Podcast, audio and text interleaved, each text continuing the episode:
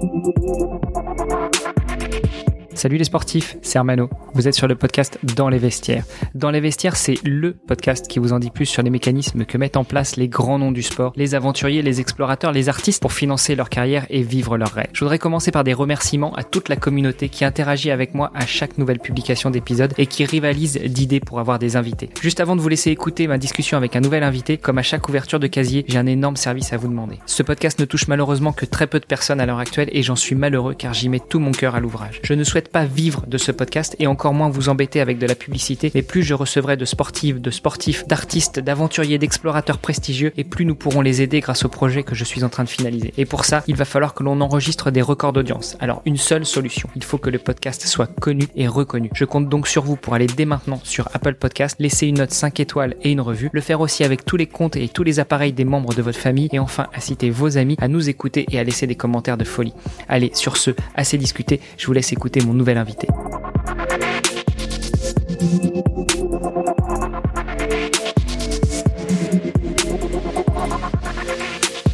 Sportifs, bienvenue pour ce deuxième épisode de la saison 2 du podcast Dans les vestiaires. Euh, je suis très heureux, comme toujours, d'avoir un superbe invité à mes côtés. Euh, l'année dernière, l'année dernière, on a initié le podcast avec Eléa Mariama Diarra, qui excellait sur 4x400. On l'a terminé avec Clément Leduc, qui est un spécialiste du 10 000 mètres, pour commencer cette nouvelle année, cette année 2021, qui, on l'espère, d'un point de vue sportif et personnel, sera bien meilleure que 2020. En même temps, ça ne peut pas être pire. Eh bien, euh, on continue avec notre série sur l'athlétisme et euh, j'ai l'honneur d'avoir en face de moi, à cette table virtuelle, un invité qui m'a été recommandé par Clément Leduc, donc le dernier invité de la saison 1. Salut à toi, cher invité. Comment vas-tu? Salut, bah très bien, impeccable. Je suis content d'être euh, ici pour euh, ce podcast et, euh, et tout va bien. On n'a pas encore dévoilé ton nom. Est-ce que tu peux nous dire bah, qui tu es, donc comment tu t'appelles, quel âge tu as, ce que tu fais dans la vie et puis bah, quel sport tu pratiques? Oui, du coup, bon, j'ai 25 ans, je m'appelle Emmanuel. Je fais de la course à pied, donc plutôt sur le long, ça veut dire 5000 mètres, 10 000 mètres, marathon, cross. Donc c'est toutes les distances qui sont un peu entre 15 minutes d'effort et jusqu'à 2, 2 heures max. Ah, deux heures au marathon? Oula, wow, non, non, non, tu, tu me fais mal, tu me fais mal aux jambes là. 2h10. Bon, je me suis dit pour 10 minutes, ouais, c'est vrai, c'est vrai. tu nous as juste donné ton prénom, mais donne-nous ton nom en entier. Tu sais que en général en France, les athlètes, on les appelle plus par leur nom que par leur prénom. C'est vrai, c'est vrai. Du coup, Emmanuel Rodolphe Lévis, t'es champion de France de cross l'année dernière et voilà. Ah, donc euh, je comprends mieux pourquoi Clément t'a recommandé à nous déjà. Vous pratiquez les mêmes disciplines, donc le cross? Oui, exactement. En plus, on a été coéquipiers euh, de, de club à Portland, aux États-Unis. Donc, on s'est entraîné ensemble pendant pendant pas mal de temps, et puis en stage en équipe de France, tout ça. Donc, euh, ouais, c'est vrai que je connais bien. Ouais, effectivement, il nous a dit que c'était un peu grâce ou à cause de toi qu'il avait été euh, jeter un œil du côté de l'université de Portland et, euh, que c'est toi qui lui as donné des bons tuyaux, des bonnes adresses pour pouvoir euh, pour pouvoir intégrer l'université.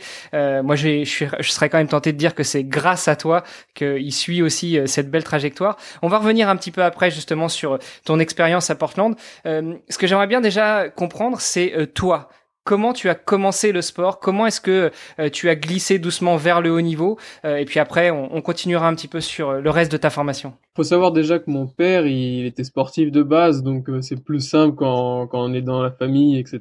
Donc il avait fait les jeux en 76 sur 10 km, 10 000 mètres, et du coup j'ai toujours été un peu dans ce milieu où par exemple j'allais au stade même quand j'étais tout petit et que je savais à peine marcher, etc. Donc j'ai toujours été un petit peu dans ce milieu. Euh, j'ai essayé d'autres sports quand j'étais plus grand. J'ai essayé un peu le foot, j'ai essayé, euh, mais c'était juste pas, c'était pas bon quoi. J'ai pas la coordination, etc. Et la course à pied, c'était vraiment là où j'excellais à chaque fois et et ça faisait plaisir de d'être euh, parmi les meilleurs dans une compétition et vraiment d'être euh, d'être là à la bataille. Donc c'est vraiment ce qui m'a plu. Que euh, mon papa qui est né qui a grandi en Sicile a fait beaucoup de judo quand il était jeune du judo et de la lutte. Donc bah quand il a été question de me mettre au sport forcément mes parents se sont dirigés pour moi vers le judo. Ça a vite tourné au judo garderie parce qu'en fait c'était un sport qui me plaisait pas plus que ça si ce n'est les valeurs que, qui étaient défendues dans ce sport. Mais papa était pas champion olympique. Est-ce que toi, quand on a un papa champion olympique, déjà euh, c'est un, plaisir d'aller euh, d'aller à l'entraînement? Est-ce que euh, est-ce que la figure du père est, toujours le, fait notamment pour les garçons de vouloir atteindre, dépasser, écraser papa était présente? Et puis est-ce que tu avais la pression quoi? Parce que champion enfin il a été au jeu en 76 est-ce que toi tu, tu te sentais pas un peu de pression au-dessus des épaules? Euh, ouais, c'est une question qui revient souvent celle-là. Euh, bon déjà il a pas été champion olympique hein. Et il a, il a été aux Jeux Olympiques, mais il n'a pas été champion olympique. Olympien, on va dire. Et ensuite, oui, c'est sûr. À un moment donné, il a fallu quand même, euh, comment dire, couper le cordon un petit peu, dans le sens où c'était lui qui m'entraînait quand j'étais plus jeune, et et il y a eu un moment donné où il a fallu, euh, il a fallu que je me trouve un autre coach, et ça a pas plu forcément, etc. Ça a pris un peu de temps, et maintenant, bon, tout va bien, mais euh, c'est sûr que c'est c'est différent, c'est différent. Moi, j'ai toujours aimé la course à pied, donc je pense que j'en aurais fait même sans lui. Mais euh, c'est sûr que le fait qu'il fasse de la course à pied, j'en aurais pas fait si tôt. J'aurais peut-être attendu mes 20 ans ou mes 18 ans, quelque chose comme ça. Alors que là, j'étais baigné dedans depuis, euh, bah, depuis toujours, quoi. Et alors, est-ce que ton père court toujours? Est-ce que vous partagez certaines sorties, certaines courses ensemble? Il court plus, il a bien raison. À un moment donné, bon, quand on a couru toute sa vie, on n'a peut-être pas forcément envie de continuer à courir, mais euh, il fait encore du vélo. Des fois, il m'accompagne en vélo, on fait des, des séances ensemble. Donc euh, c'est vrai que c'est sympa, il est toujours présent et il est là sur les courses et c'est c'est bien quoi. Ah, génial, génial. Le soutien familial, surtout quand c'est ça vient des ascendants, ça doit être top. Pour rester sur l'histoire de la pression, euh, en tant que Français et en tant que fils d'Olympien, 2024, euh, tu te sens un petit peu obligé, non? Bah 2024, c'est sûr, c'est un objectif. Hein. Déjà, bon, 2000, 2020, c'était l'objectif. Pas passer très loin, mais ça l'a pas fait. Donc maintenant, l'objectif, ouais, 2024, c'est sûr, c'est sûr. Sur le marathon, ce serait bien et et voilà, faut tout donner, c'est bien, ça donne un objectif euh, à moyen, long terme, et ça, motive tous les jours pour se lever. Euh, les temps de qualification euh, édictés par l'équipe de France pour intégrer l'équipe de France au marathon des Jeux Olympiques de 2020 étaient assez serrés.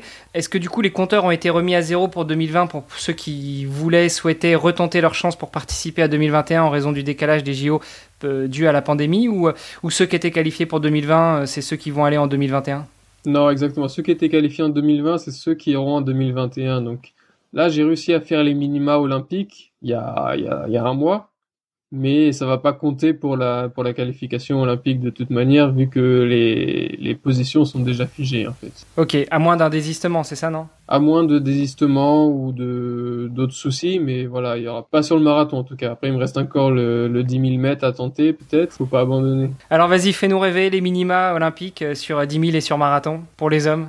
Alors euh, 10 000, si je dis pas de bêtises, ça doit être 27 et 20, 27 minutes et 24 secondes. Et euh, sur marathon... Ok, c'est à peu près mon temps aux 5000. et donc sur marathon, t'as dit 2h11 2h11 et 30 secondes pour le marathon. Ah oui, bah, je, je, comprends du coup que tu sois plus à 10 minutes près, quoi. 2 heures, c'est bon. Exactement, bon, on va pas chipoter. Hein. non, et du coup, j'ai fait les minima pour 10 euh, secondes, à 10 secondes près. D'accord, donc tu fais 2 11 20 quoi. Ouais, c'est ça. Félicitations. Merci. Mais du coup, est-ce que ça va compter pour 2024 ou tout reste à faire encore? Tu auras refaire les minima pour pouvoir y aller? Euh, bah du coup pour 2024, euh, ça va être euh, je pense que ça va être un peu le même système que pour Tokyo ici, c'est-à-dire que les les qualifs vont être ouvertes deux ans avant, deux ans avant ou un an et demi avant. Donc non, mon mon chrono va pas compter pour 2024. J'aurai le temps de de faire d'autres marathons, donc je suis pas inquiet. Surtout en espérant que le Covid soit loin d'ici là. C'est ça, puis au moins tu sais que tu as été capable de le faire une fois, donc euh, psychologiquement ça doit aider. Exactement. Et comme je fais quand même partie des, des relativement jeunes marathoniens en France, bon j'espère que, que je pourrai continuer à progresser, tandis que d'autres sont peut-être plus compliqués d'ici 2024. Ouais, mine de rien, faut pas l'oublier, quoi. Faut se dire que bah on est en 2021, mais 2024 c'est dans trois ans. Et puis quand on est athlète de haut niveau, en trois ans, il peut s'en passer des choses. Déjà la blessure, euh, et puis euh, et puis on prend de l'âge et euh, bah, ça peut paraître bête. On se dit souvent qu'on a plus 20 ans quand on est sportif et qu'on sent qu'on a un petit peu du mal à récupérer. Mais j'imagine que quand on est sportif de haut niveau, trois ans, ça joue aussi dans le dans la capacité de récupération. Complètement. Après c'est vrai que le marathon c'est quand même une, une discipline où on évolue tardivement, on peut avoir un pic de, carrière à 32, 33 ans. Mais c'est sûr que quelqu'un qui a déjà 35 ans et qui espère euh, faire les ceux de 2024, bah c'est très bien possible, mais ça va être plus compliqué forcément pour revenir sur l'histoire de ce podcast, ce podcast est né parce que euh, bah, dans la famille de mon épouse, il y a une sportive qui cherchait à se qualifier pour le marathon de Tokyo, euh, qui s'appelle Fanzantein Félix, et elle a eu beaucoup de mal à se qualifier, euh, à faire les minima, et, et finalement, euh, elle est passée à quelque chose près, et bon, ce sera pas pour 2021 du coup, et ce sera pas non plus pour 2024 parce qu'elle a déjà 40 ans, donc je crois que ça va être un petit peu trop tard pour elle. mais effectivement, le ce podcast est né des échanges que j'avais pu avoir avec fans, avec d'autres sportifs de haut niveau, et je me suis dit non, c'est pas possible. On peut pas rater les minima juste parce que bah euh, il nous manque euh, il nous manque 2000 euros pour aller faire une course qualificative et, euh, et tenter à nouveau les minima et être sélectionné. Donc j'espère en tout cas que bah ce sera pas ton cas et en tout cas tu es là pour pour en parler, pour nous dire un petit peu comment se passe la carrière d'un sportif de haut niveau. Donc tu nous as dit que tu as découvert le sport assez jeune, quand ton père allait s'entraîner, tu rentrais dans son sac de sport et puis tu sortais dans les vestiaire euh, pour aller euh, dire coucou papa, je suis là, finalement je vais courir un peu à côté de toi. J'affabule. Et ensuite, comment est-ce que tu as doucement glissé vers le haut niveau? Quand j'étais plus petit, je m'entraînais pas tellement, mais je faisais les, les crosses, les compétitions, les départementaux, les choses comme ça, parce que c'est vrai, c'était vraiment ce qui me plaisait en fait. C'était courir face aux autres et voir où je me situais par rapport aux autres. Et bah, je me suis rendu compte que en fait, euh, bah, pour progresser, il fallait s'entraîner. Mon père, il m'a entraîné aussi, donc quand j'étais jeune. Et c'est un peu comme ça que ça a commencé, quoi. Au début, je m'entraînais pas énormément, je faisais peut-être euh, quatre entraînements par semaine. Mais voilà, ça me plaisait. je suis toujours resté dans cette logique de euh, d'essayer de progresser et de voir où est-ce que je peux emmener mon corps en fait. Donc euh, c'est un peu comme ça que c'est venu. Mais là, c'est tombé sur la course à pied parce que bah, c'est là-dedans j'ai les gènes pour la course à pied et, j'ai une famille de coureurs un peu. Mais ça aurait été un autre sport ou ça aurait été un autre une autre activité, je sais pas. Moi, si j'avais été fort aux échecs, bah peut-être que je me serais passionné des échecs, j'en sais rien. Heureusement alors pour nous, en tout cas pour, pour la France, que tu as choisi la course à pied, enfin que tu es tombé dans la course à pied comme Obélix et puis que, que tu y es resté en espérant qu'effectivement tu seras euh, parmi les porte-drapeaux et sur le podium euh, lors des, des JO de 2024. Euh, je reviens un petit peu sur ce que tu nous as dit tout à l'heure. Donc tu as fait les minima pour les JO euh, cette année, malheureusement trop tard, donc t'as pas été qualifié pour pour Tokyo 2021 du coup. tu nous disais aussi que tu allais essayer de te qualifier sur les 10 000.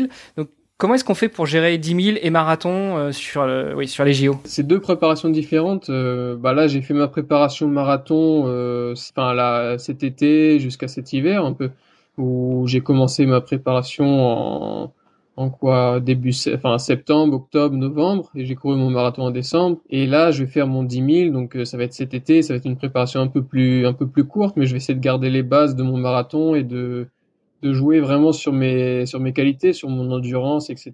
Donc voilà. Après le plus dur, ce sera quand même de trouver une course peut-être parce que avec euh, tout ce qui se passe en ce moment, c'est très très compliqué de rentrer sur une course et trouver des bonnes courses. On va voir. Ce qui est de la préparation, faire les minimales, les qualifs, ok, je peux comprendre. Tu te prépares, euh, tu te prépares sur deux sur deux tableaux différents à deux périodes différentes. Mais euh, au moment des JO, bah tu vas pas pouvoir dire, allez, je prépare le marathon qui aura lieu début août et puis le 10 000 qui aura lieu fin août. La, la, fenêtre de préparation va être vraiment très courte. Donc comment est-ce qu'on gère une double préparation comme ça? Dans dans l'absolu, je suis pas qualifié sur le marathon, donc je me je, je me prépare que sur le 10 000 mètres de toute manière. Si jamais j'arrive à me qualifier, évidemment. Il y a, relativement peu de personnes qui sont qualifiées à la fois sur le marathon et le 10 000 mètres, en fait. Et sur le 10 000, ce serait donc pour 2024, pas pour 2021 ah, Je vais essayer 2021. Parce que les qualifications sont un peu différentes. En fait, sur marathon, la qualification est plus en amont, alors que sur la piste, on peut se qualifier euh, deux mois avant, par exemple. Ouais, donc ça, ça te permettrait effectivement d'être quand même euh, à Tokyo en 2021 si tu arrives à te qualifier à faire les minima. Et puis, euh, tant qu'à faire, euh, réessayer sur 2024 de te présenter sur les deux lignes de départ. Exactement, c'est ça. Revenons un petit peu bah, à toi vraiment et, pas tellement à l'actualité présente, mais à toi. Donc tu découvres le sport quand tu es plutôt jeune, euh, t'accroches tout de suite, tu, tu te tu t'orientes vers la course à pied. C'est d'abord ton père qui t'entraîne, puis après tu nous as dit tu tu prends un autre entraîneur. À quel moment vraiment t'as senti que tu basculais vers le haut niveau? Je pense que c'est quand je suis allé euh, en équipe de France, en stage en équipe de France surtout, parce qu'avant j'étais déjà allé en équipe de France et et je, tirais mon épingle du jeu, je, m'en sortais bien. Sauf que lors du mon, mon, premier stage en équipe de France, je me suis rendu compte que j'étais j'étais un amateur en fait. J'étais pas capable de m'entraîner deux jours d'affilée sans être cuit le troisième jour et je voyais d'autres qui s'entraînaient comme des bourrins qui récupérait, qui mangeait bien, alors que moi j'étais j'étais un gamin un peu dans ma tête. Je me me rendais pas compte, euh, pas des colonies de vacances. C'est là que je me suis dit, euh, si je veux être aussi fort que ces gars-là, je dois euh, je dois progresser sur les aspects autres aussi que l'entraînement, sur l'alimentation, sur le repos, etc. Donc je dirais que oui, c'était quand j'avais peut-être 19 ans dans ces eaux-là, 19, 20 ans, j'ai commencé à rentrer dans une logique professionnel, oui déjà euh, un adulte, en tout cas sur le papier, et puis euh, on va dire une certaine maturité qui t'a fait euh, te poser des questions et, tout mettre en œuvre justement pour, pour être le meilleur des meilleurs. Est-ce qu'à partir de là, ton palmarès commence à s'étoffer, c'est-à-dire que tu gagnes plus uniquement sur les départementaux, les régionaux, mais tu commences à gagner aussi en, en championnats nationaux? En fait, j'étais déjà, j'avais déjà réussi à me qualifier en équipe de France et à avoir des titres avant ça. Euh, la différence, c'est que j'ai réussi à être plus plus régulier, je dirais. Après ça, c'était plus une constante alors qu'avant c'était un exploit de temps en temps.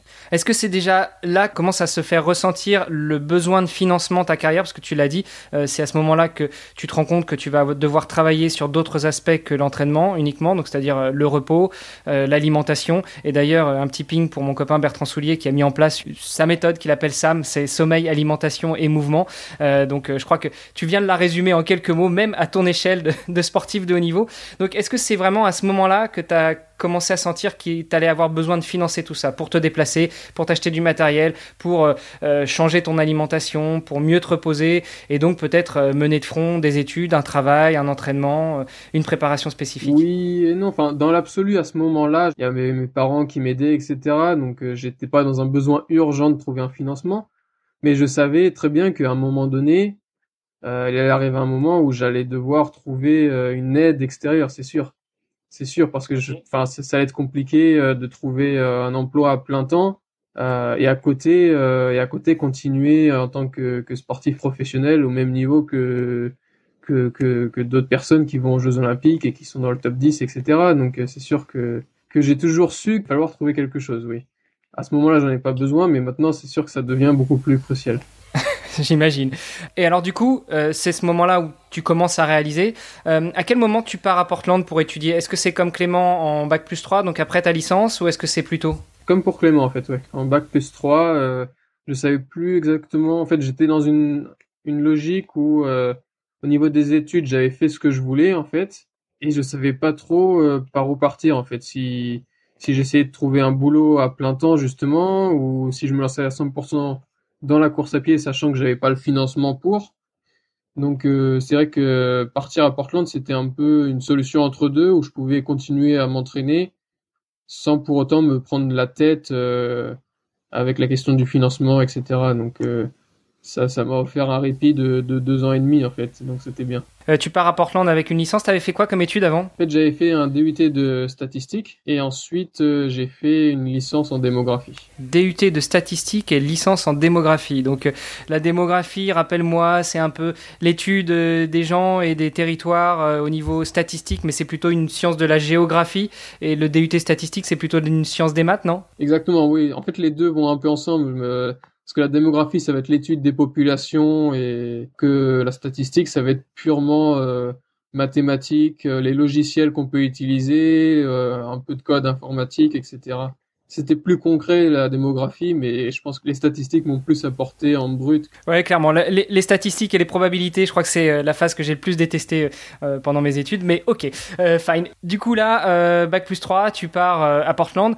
Décris-nous un petit peu le, process pour partir à Portland. On en a déjà grandement parlé avec Clément, mais, mais de ton côté, comment ça s'est passé? Donc, est-ce que ça commence à la rentrée de la troisième année ou au tout début de la troisième année? Tu te dis bon bah qu'est-ce que je fais l'année prochaine? Comment tu es rentré en contact avec Portland C'est toi qui les as contactés Tu as été contacté Comment ça se passe? Au premier tiers de ma troisième année pendant ma licence de démographie, en fait, euh, j'ai été contacté par eux après euh, après mes championnats d'Europe. Et euh, c'est vrai que sur le coup j'avais pas vraiment tilté parce que c'est pas la première fois que l'université américaine me contacte Alors, chers auditrices, chers auditeurs, vous ne voyez pas, mais, mais là, je, euh, je me moquais un petit peu d'Emmanuel euh, en disant, bon, c'est pas la première fois, allez. Mais euh, non, non, mais c'est tout à ton honneur. Hein. C'était pas méchant, hein, cette, cette petite boutade. Et du coup, euh, là, je m'étais dit, euh, bah tiens, je vais regarder un petit peu, je leur avais répondu, etc. Et en parlant, au final, bah, je me suis rendu compte que ça pouvait être pas mal du tout, euh, cette histoire. on a beaucoup parlé, on avait fait des Skype et tout. Et bon, à, ce moment-là, mon niveau d'anglais était vraiment pas excellent, on va dire. Petit à petit, je me suis pris au truc et je me suis dit, bah tiens, ça pourrait être pas mal. Et j'ai commencé à, à vraiment bosser mon anglais, passer mon TOEFL limite j'ai eu le score demandé en fait j'ai fait les démarches l'école m'a beaucoup aidé et au début je me suis dit bon je vais là-bas et on voit ce que ça donne si c'est pas bien je m'en vais et au final je suis resté deux ans et demi euh, le maximum que je pouvais rester donc euh, ça s'est plutôt bien passé, je pense, on peut dire. Ah bah ouais, j'imagine, ouais. donc tu sors de là avec quoi, l'équivalent d'un bac plus 5 Oui, c'est ça, ouais. Qu'est-ce qui te décide Qu'est-ce qui t'oblige à rentrer euh, Là aussi, on a déjà parlé du sujet avec Clément, mais, j'aimerais avoir euh, ton avis à toi. Est-ce que tu es rentré parce que tu n'avais pas le choix, parce que de toute façon, tu pouvais passer là-bas que deux ans et demi, ton visa euh, arrive à expiration?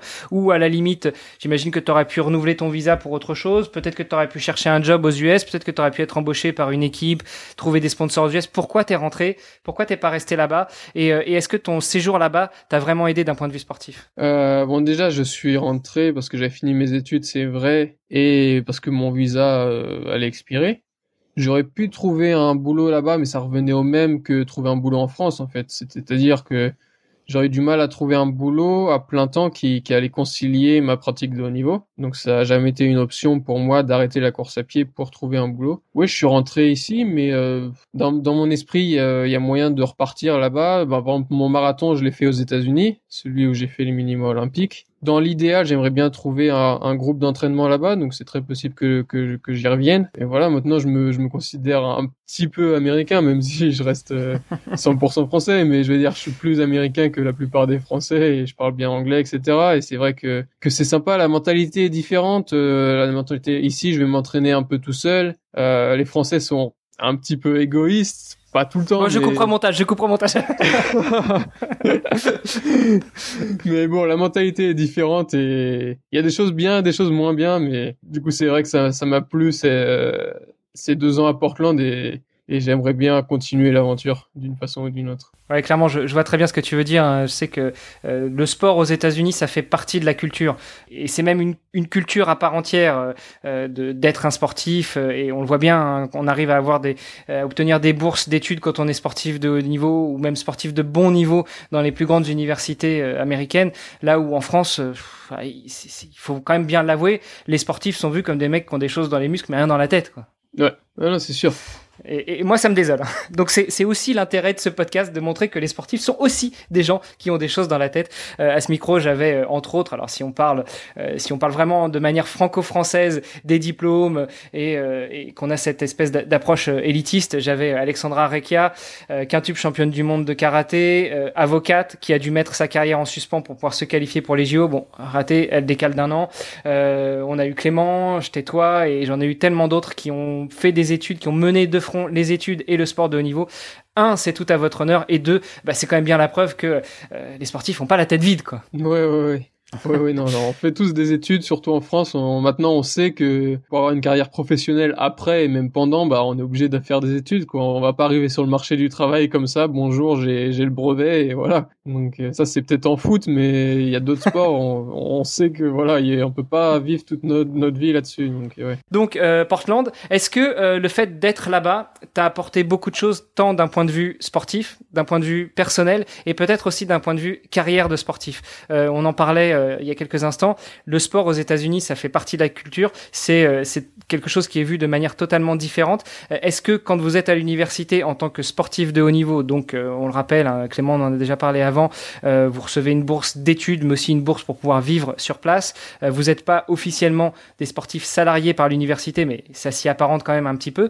Est-ce que vous êtes aidé pour aller à la recherche de sponsors, de partenaires? Est-ce qu'on vous explique comment ça marche dans la vraie vie entre guillemets? Non, à l'université c'est à la fois très professionnel dans le sens où on va, va s'entraîner avec les meilleures méthodes possibles, on aura les meilleures méthodes de récupération, etc. Mais d'un autre côté, c'est très amateur dans le sens où on n'a pas le droit de gagner d'argent. Donc ils vont rembourser par exemple euh, des billets d'avion ou des choses comme ça.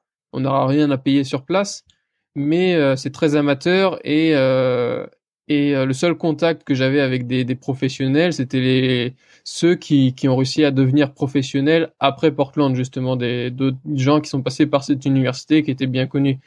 Mais euh, l'entraîneur, il a entraîné euh, pendant euh, quelque chose comme 45 ans ou 40 ans d'affilée à Portland.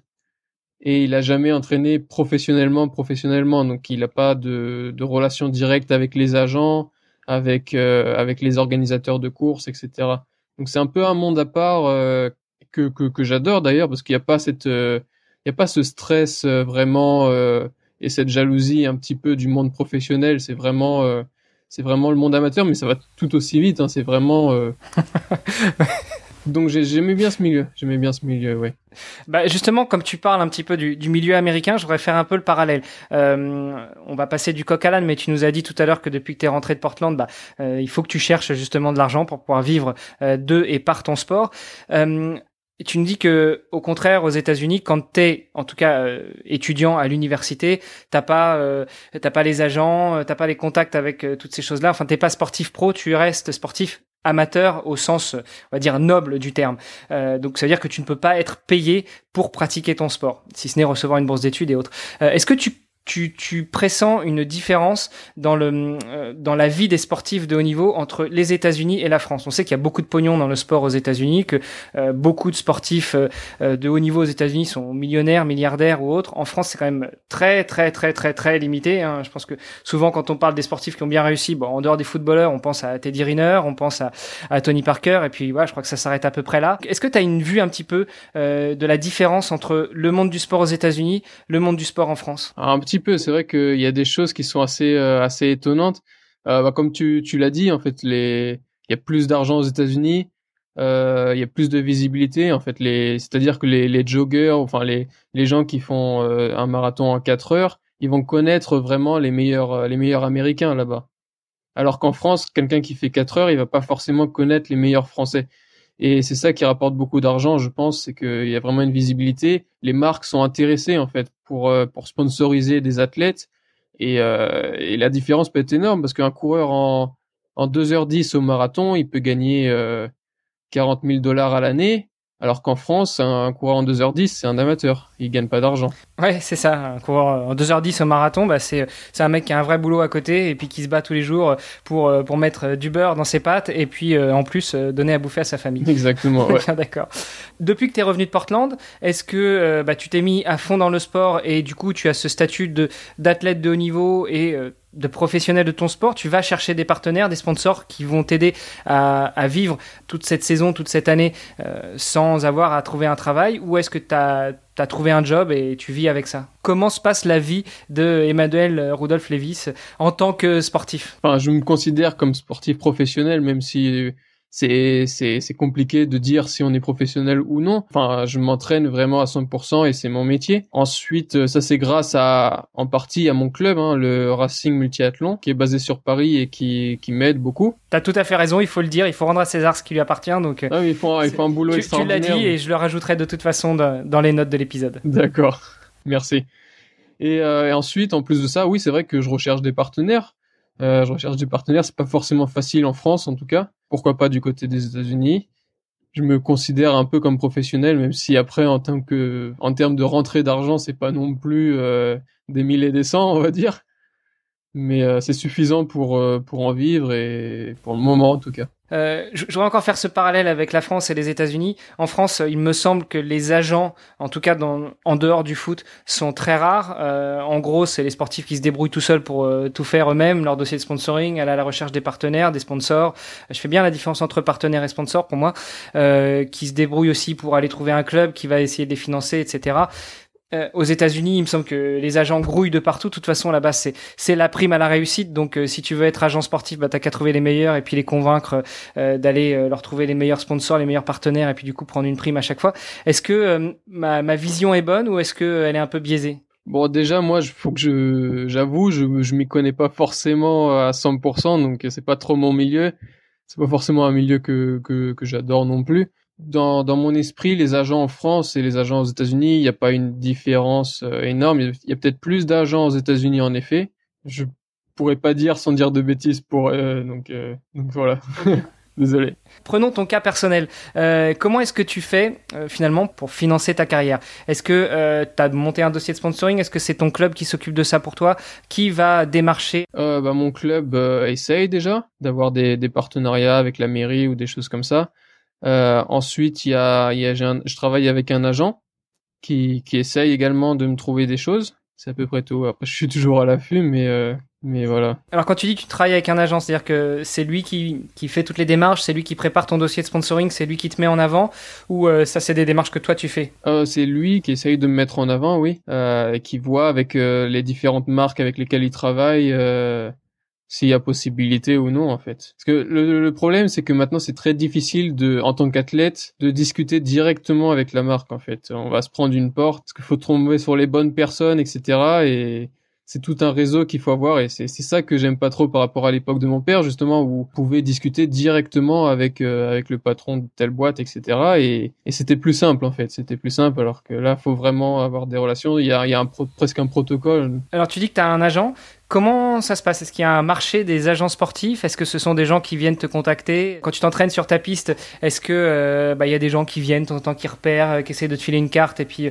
euh, de faire affaire avec toi? Ou, c'est vraiment toi qui es parti à la recherche d'un agent sportif? Bah, À la base, j'étais pas parti à la recherche d'un agent sportif. C'était vraiment sur les compétitions, en fait, sur une compétition. Quelqu'un qui m'a dit que voilà, il pouvait travailler avec moi et moi j'étais partant aussi. Donc c'est comme ça que ça a fonctionné. Après, oui, c'est pas comme en foot où il y avoir quelqu'un qui va se ramener sur le stade et donner sa carte. Là, bon, je pense que si ça arrive, c'est que vraiment je fais euh, deux heures de au marathon, mais pour le moment, c'est pas le cas. Écoute, il est toujours permis de rêver. Hein. Le marathon, tu l'as dit, hein, c'est un, sport plutôt de, de sage. J'aime bien dire ça, un sport de sage ou, un sport d'expérimenter. et bah, à 25 ans, tu as peut-être plus de capacité de récupération, mais à 30 ou 35 ans, tu sais peut-être mieux gérer justement ta course. Donc euh, pourquoi pas Ouais, c'est vrai. Et puis après tout, euh, détenteur du record de moins de deux heures au marathon qui n'était pas officiel, on est d'accord, et plus tout jeune non plus. Oui, c'est vrai, c'est vrai. Bon, ceci dit, il a un palmarès derrière qui, qui est assez imposant, que ce soit sur 5000 mètres, 10 000 mètres, euh, depuis qu'il est jeune, qu'à 18 ans. Donc champion du monde. il est jamais trop tard, il est jamais il est trop jamais trop tard, c'est vrai. Merci des encouragements, j'apprécie. Ok, je, voudrais bien revenir euh, un petit peu sur ce que tu as dit aussi tout à l'heure, c'est que euh, c'est pas toujours facile, tu gagnes pas des mille et des cents. Est-ce que euh, tu accepterais de nous dire à peu près à peu près le budget d'une saison sportive pour toi alors, en mettant 2020 de côté parce que 2020, on sait bien que ça n'a pas été une saison très représentative, mais entre les déplacements, le matériel, le logement, la bouffe, etc. Est-ce que tu as déjà chiffré à peu près combien te coûte une saison? C'est-à-dire qu'il y a mon, mon club qui m'aide beaucoup, comme je disais, le Racing Multiathlon, il mhm. me paye les déplacements donc euh, c'est vrai que là-dessus j'ai pas de j'ai pas de déficit en fait. Quand je vais prendre l'avion pour aller aux États-Unis, etc., ils vont me le prendre et, et ils m'aident euh, sur tout ce qui est logistique. Ensuite, euh, en fait, c'est vraiment si je veux chercher, par exemple, à, à, cotiser en fait.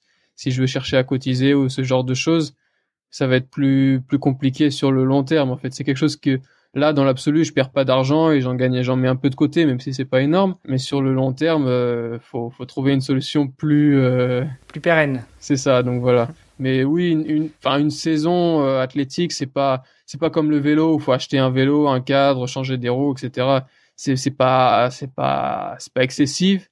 Euh, bon là, je suis parti en stage pour mon marathon. Si on regarde ça, j'avais le billet d'avion, le billet retour. Euh, ensuite le logement pendant pendant deux mois où je prenais surtout des Airbnb. Donc euh, bon au final j'en avais peut-être pour euh, oui peut-être pour 2000 euros 2500 euros max maximum vraiment. En comptant tout en comptant la nourriture le logement et tous les avions et ça c'est pour une préparation spécifique mais si, je suis chez moi ça va pas me coûter pareil c'est sûr. Non mais d'un autre côté il faut payer le loyer il faut payer les pâtes il faut payer le beurre qui va dans les pâtes il faut de temps en temps prendre une petite tranche de jambon. Donc voilà. C'était un peu dans, dans cette idée là que j'englobais tout le budget d'un sportif parce que ça vient peut-être pas à l'idée de nos auditeurs non plus, mais euh, bah, quand on travaille, on a un boulot, on va bosser, on a, on reçoit un chèque ou un virement à la fin du mois, et puis après on, fait ce qu'on veut avec, loisirs, économie, investissement, euh, etc quand euh, quand on est sportif, euh, c'est pas un loisir. Quand on est sportif de haut niveau, quand on est sportif professionnel, c'est notre job. Donc, euh, comment ça se passe quand on veut, bah, quand on veut en vivre, cotiser pour la retraite, cotiser pour la sécurité sociale, prendre un appart ou une maison, manger tous les jours.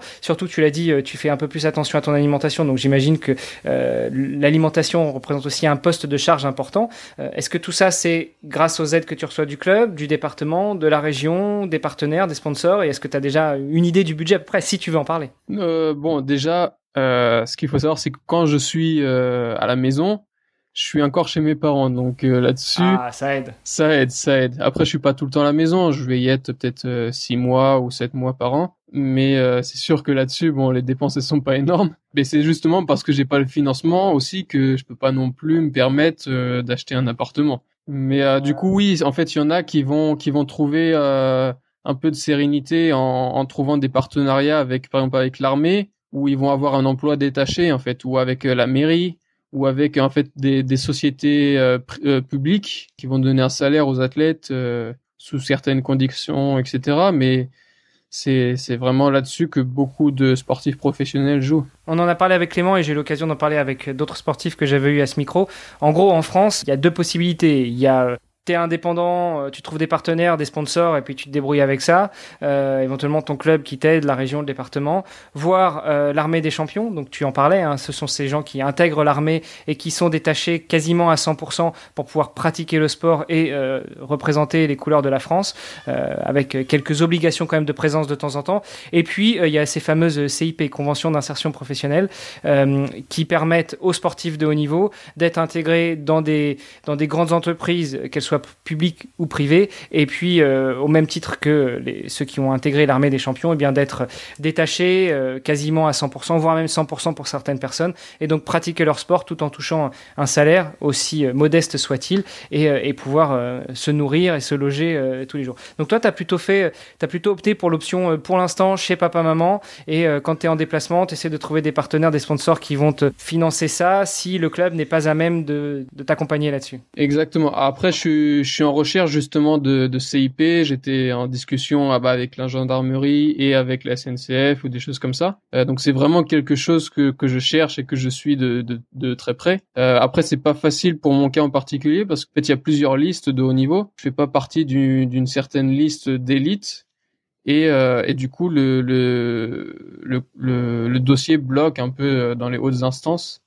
Et euh, en fait, c'est ça. Tant que j'aurais pas fait un, une qualification pour les Jeux Olympiques, etc., euh, je pourrais pas avoir accès à ce CIP en fait. C'est ça qui est compliqué, c'est que pour pouvoir avoir un financement, il faut être très très fort, mais d'un autre côté, pour être très très fort, il faut réussir à, à vivoter euh, avant ça, quoi.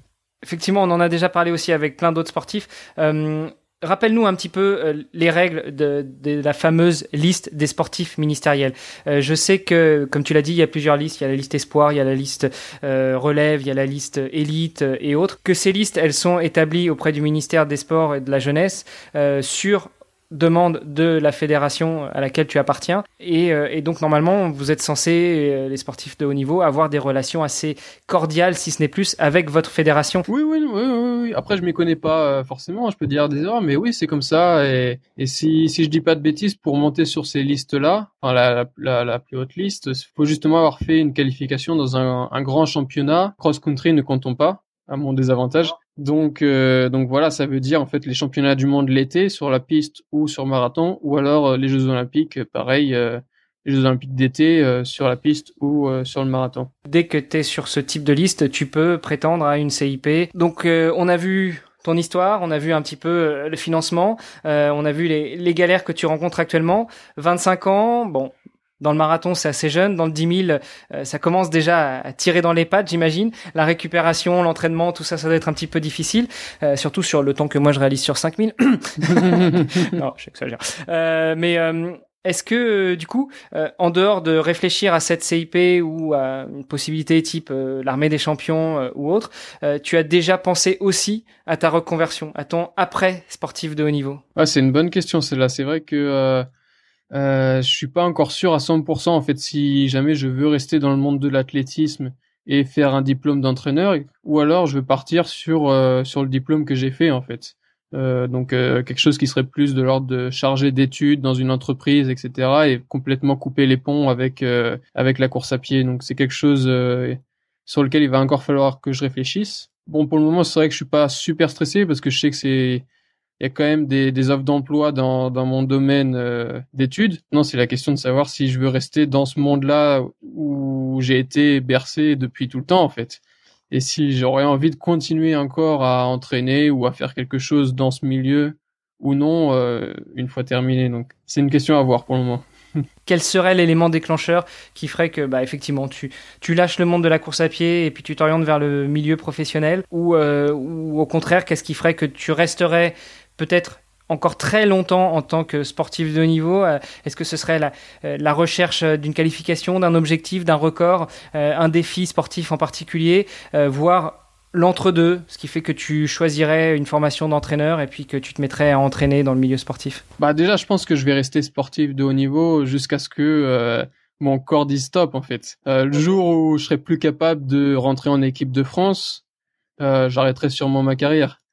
Euh, donc ça peut venir à 33 comme ça peut venir à 38 ans. Euh, c'est un peu flou. Maintenant sur le sur la reconversion en elle-même, j'aime la course à pied, mais après le problème c'est plutôt le, le, monde qui est à côté en fait. entraîner des jeunes, tout ça c'est sympa, mais entraîner un athlète de haut haut haut, haut niveau, il y a, y a des, des sujets qui qui font mal au cœur en fait entre le entre le dopage entre les magouilles etc sport de niveau c'est c'est super bien mais des fois on entend des trucs à droite à gauche et ça ça fait froid dans le dos quoi donc c'est quelque chose je suis pas sûr à 100% si je vais être épanoui dedans après ma carrière L'avantage, c'est qu'au moins, tu as déjà un diplôme, une formation, et euh, il sera jamais trop tard pour, pour rebifurquer si jamais, euh, après des diplômes d'entraîneur, euh, après t'être consacré sans être sportif au monde du sport et en particulier de la course à pied, finalement, c'est quelque chose qui te déçoit, tu pourras toujours reswitcher vers le monde de l'entreprise. Exactement, c'est ça. Donc, je suis pas trop stressé là-dessus. Il faut juste que j'arrive à gérer les, les cinq ou les dix prochaines années exactement ce que comment je me débrouille. Et Dieu sait si ça peut être long, cinq ou dix prochaines années à s'entraîner une ou deux fois par jour, tous les jours, surtout sur marathon. J'imagine que c'est pas des séances de d'une demi-heure. Et puis, euh, bah ça en fait, hein, quand même, ça va en faire des kilomètres d'ici dix ans. Hein. C'est sûr, hein, sachant que j'en fais à peu près 6500 euh, par an. Emmanuel, on arrive tout doucement vers la fin de ce podcast. Je t'avais promis euh, environ une heure. Je veux pas prendre trop de ton temps.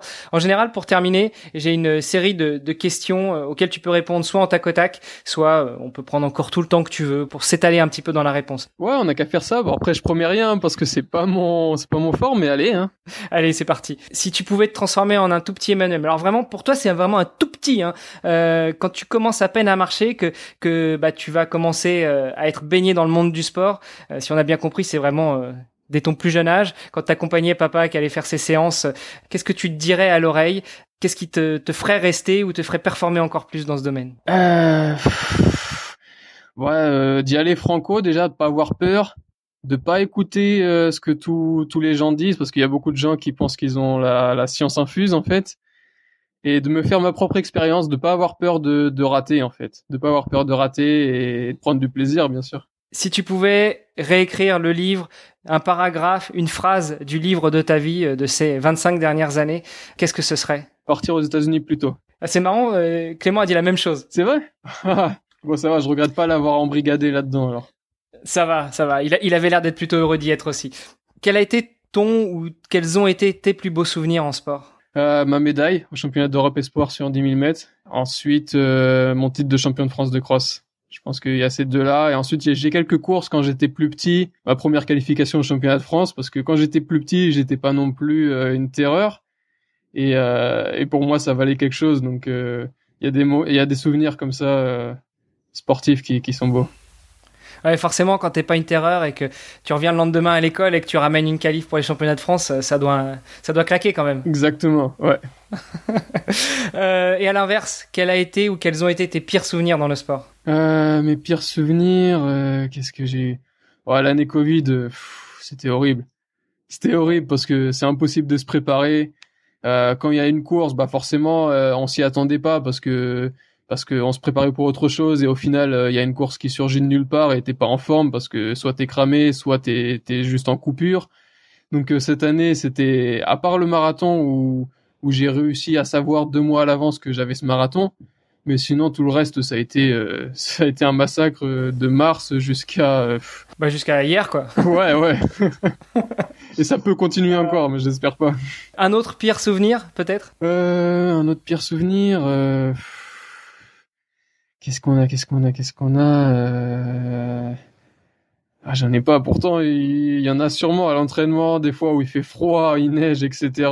Où, où je suis en stage et que je suis, nul et que j'ai l'impression d'être nul par rapport aux autres et je comprends pas. il y en a, il y a eu des trucs comme ça, mais là, tout de suite, euh, j'ai du mal à voir. S'il y a eu des sorties longues, c'est vrai que j'ai eu une sortie longue, euh, sur marathon, où je l'avais fait un peu loin. En fait, j'étais venu en, en m'échauffant, j'étais allé sur un parcours d'entraînement. J'avais fait ma sortie longue euh, vraiment rapidement et ça avait duré bien 1h30, euh, mais à, allure marathon presque. Et euh, à la fin, j'étais tellement, tellement fatigué et, et, presque en hypoglycémie en fait que que j'avais dû rentrer à pied. Ça m'avait pris deux heures pour rentrer à pied et j'étais complètement, j'étais un zombie, j'étais un zombie. Donc euh, il y a eu des trucs comme ça. Ouais. Euh, tu vois, c'est bon à entendre parce que ça, ça replace un petit peu les sportifs de haut niveau euh, avec nous, avec tout le monde, avec les amateurs. On en a tous connu des trucs comme ça, mais, mais on se dit pas qu'un sportif de haut niveau va, va, va subir ce type de galère où, où permets-moi de le dire, mais a été assez bête pour croire que ça passerait. Puis finalement, bah non, t'en as tellement bouffé qu'au bout d'un moment, t'as juste plus d'énergie. Et donc, il faut bien se démerder pour rentrer quand même. Exactement, faut rentrer. Et ah, je pense qu'à ce moment-là, euh, j'avais pas d'argent, j'avais envie de manger. J'aurais, j'aurais pu euh, m'arrêter au McDo du coin et leur demander un Big Mac ou quoi que ce soit et de payer le lendemain, quoi. Oh, j'étais, ouais. Ça arrive. Après, sur la sur la compétition, on a l'impression d'être euh, d'être fort et placé, etc. avec une belle foulée, mais derrière, il y a beaucoup d'entraînement et il y a beaucoup de défaillances aussi. C'est clair. Euh, le copain qui m'entraîne a souvent euh, coutume de dire, euh, écoute, aujourd'hui il pleut, il fait un temps dégueulasse. Moi, j'habite au Luxembourg, donc c'est pas rare d'avoir un temps dégueulasse. Pas très loin de chez moi, j'ai une grande ligne droite de plat qui peut faire, si je la fais en aller-retour, je peux faire 60 bandes de plat. Et, et souvent, il me dit, tiens, aujourd'hui le temps est dégueulasse. Bah aujourd'hui, on va taper dedans parce qu'au moins comme ça, quand tu seras en compétition, tu sauras que tu l'as fait, puis tu te diras que la compétition c'est super facile. Ouais, c'est vrai, c'est vrai. Des fois, la compétition est presque plus facile qu'une semaine d'entraînement, c'est sûr. On revient un petit peu sur euh, l'esprit de la toute première question. Euh, si tu voyais des gamins euh, après un championnat d'Europe, allez non, un championnat du monde, hein, si tu vois des gamins qui venaient te voir et qui disaient ah ouais Emmanuel, Emmanuel, comment on fait pour devenir sportif comme toi? Qu'est-ce que tu pourrais leur donner comme conseil là tout de suite, en dehors d'aller courir évidemment Ouais, bah de, de croire en eux surtout, de croire en eux, de prendre du plaisir et voilà, bah après c'est sûr qu'il faut s'entraîner, il faut s'entraîner beaucoup, faut pas mentir, mais je leur dirai pas ça parce que je vais pas les dégoûter non plus. Mais oui, oui, de si c'est ce qu'ils aiment, bah, bah de pas hésiter à en faire quoi. S'ils aiment courir, s'ils aiment se dépenser, de de, de faire beaucoup d'efforts et s'ils aiment euh, faire du foot à côté, de pas hésiter, de pas être trop rigide avec eux-mêmes, de pas se dire ah c'est parce que je vais faire euh, un foot avec les amis que que ça va pas aller. Non non, faut faut faut s'amuser et et se dépenser, c'est le plus important, surtout dans les années jeunes, quand on est comme ça, euh, c'est important de, de rester actif, mais il n'y a pas besoin de, de se mettre minable avec des séances ou quoi que ce soit, faut juste faire du sport, c'est tout. Puis bah, euh, pour finir, c'est une, une, question que j'ai inaugurée avec Clément, euh, je te donne une phrase à trous. Le talent c'est bien, mais est-ce que tu peux la compléter? Euh, Le talent c'est bien, mais euh, ça fait pas tout. c'est pas très intéressant comme phrase, mais euh... bon bah c'est la même réponse que Clément, donc euh, c'est bien. Je pense qu'on a compris le concept, quoi. Et tu l'as dit juste avant. Euh, il faut bosser, il faut, faut bosser, bosser, bosser, bosser, bosser, Ouais bah nous sportifs c'est ça, on pense que ça, mais bon. Euh, super, merci beaucoup Emmanuel. Euh, juste pour finir, si on veut rentrer en contact avec toi, si on veut discuter, où est-ce qu'on te retrouve sur Internet et sur les réseaux sociaux? Euh, J'ai un compte Facebook, on peut me contacter ou sinon sur Insta pour ceux qui sont plus euh, plus Insta. Donc mon nom c'est Emmanuel Rudolph Levis. Donc voilà, n'hésitez pas si vous vous posez des questions quoi que ce soit. Ok, bah de toute façon je mettrai toutes les infos dans les notes de cet épisode. Euh, comme t'es coureur, peut-être sur Strava, non? Euh, Strava, je suis moyen. Enfin j'ai Strava, mais c'est pour faire de la décoration. ok, ça marche. Bah, Emmanuel, merci beaucoup d'avoir répondu à l'invitation du podcast dans les vestiaires. Je te souhaite une très très très très très belle année 2021. De toute façon, on a bien compris, ça peut difficilement être pire que 2020. Quoique toi, au moins, tu l'as bien fini 2020 avec euh, tes minima pour les JO. Euh, et puis, bah, écoute, euh, je crois que le pire qu'on puisse te souhaiter, c'est de se retrouver en 2024 et euh, d'être au bord de, du parcours marathon et du 10 000 pour te soutenir. Ce serait super, ce serait super. Merci de m'avoir invité pour le podcast, c'était très bien. Bah, c'est un plaisir. À très bientôt, ciao. Merci. Vous êtes encore là, alors c'est que vous avez apprécié cet épisode et je vous en remercie infiniment. Dites-moi ce que vous en avez pensé en commentaire de l'article sur vestiaire.org ou avec une revue sur Apple Podcast ou un commentaire sur les réseaux sociaux. Je vous mets tous les liens pour pouvoir contacter mon invité dans les notes de cet épisode. N'hésitez pas à lui faire un petit coucou de ma part, je suis sûr que ça lui fera très plaisir et ça l'encouragera dans tous ses projets. Allez sur ce, je vous embrasse et je vous dis à la semaine prochaine. Salut les sportifs